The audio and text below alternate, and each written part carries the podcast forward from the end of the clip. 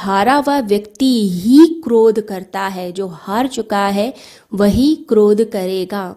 तो जो क्रोध कर रहा है व्यक्ति, यानी कि वो अंदर से गहरा नहीं है।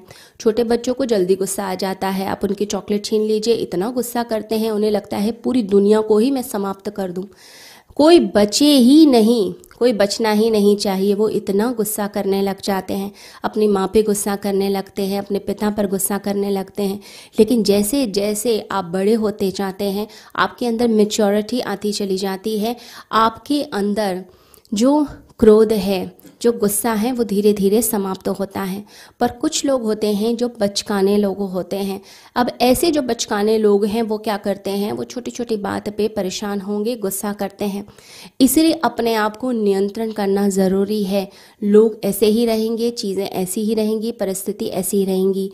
इसमें सिर्फ़ अपना रास्ता बनाना होता है कि हम कैसे रास्ता बनाकर हम सक्सेस को प्राप्त कर सकते हैं। ना कि उनमें उलझते हुए, उस जंगल में, उन कांटों में उलझते हुए हम अपने आप को हर समय दुखी और सुखी करते रहें। तो एक योगी का लक्षण जो भगवान श्री कृष्ण कहते हैं, वो होता है कि वो है जतात्मना यानी कि वो स्वयं को जीत लेता है।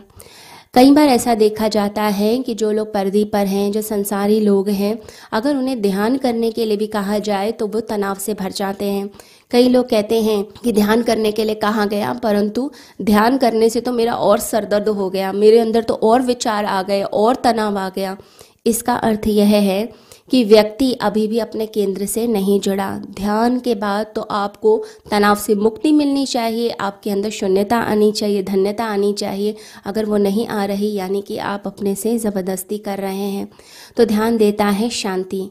कहते हैं कि एक सदगुरु के आश्रम में एक व्यक्ति आकर ठहरा, एक भक्त ठहरा। नई नई भक्ति शुरू की थी। अब तीन बजे उठकर वह ज़ोर ज़ोर से आरती करने लग गया ज़ोर ज़ोर से भजन बोलने लग गया। अब वह ऐसे प्रार्थना कर रहा है, ऐसे भजन कर रहा है, जैसे कि सबसे बड़ा भक्त तो यही है। सारे आश्रम के लोग उठ गए।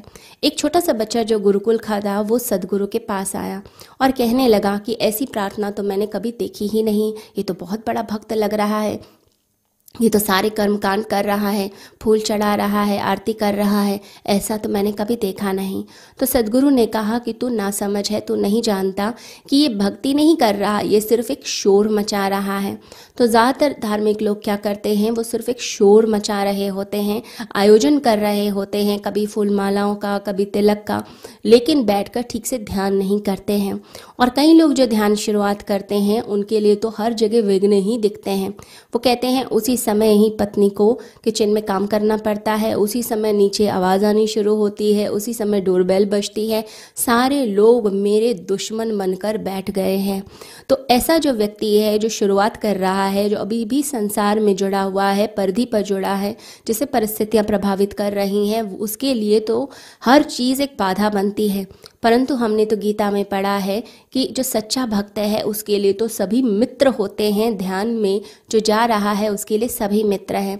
तो परेशानी कोई है नहीं, परेशानी इसलिए हमें लगती है क्योंकि हमने उसके साथ अपने आप को जोड़ लिया। जब हमने अपने आप को उसके साथ जोड़ लिया तो हम तो दुखी और सुखी होंगे ही होंगे।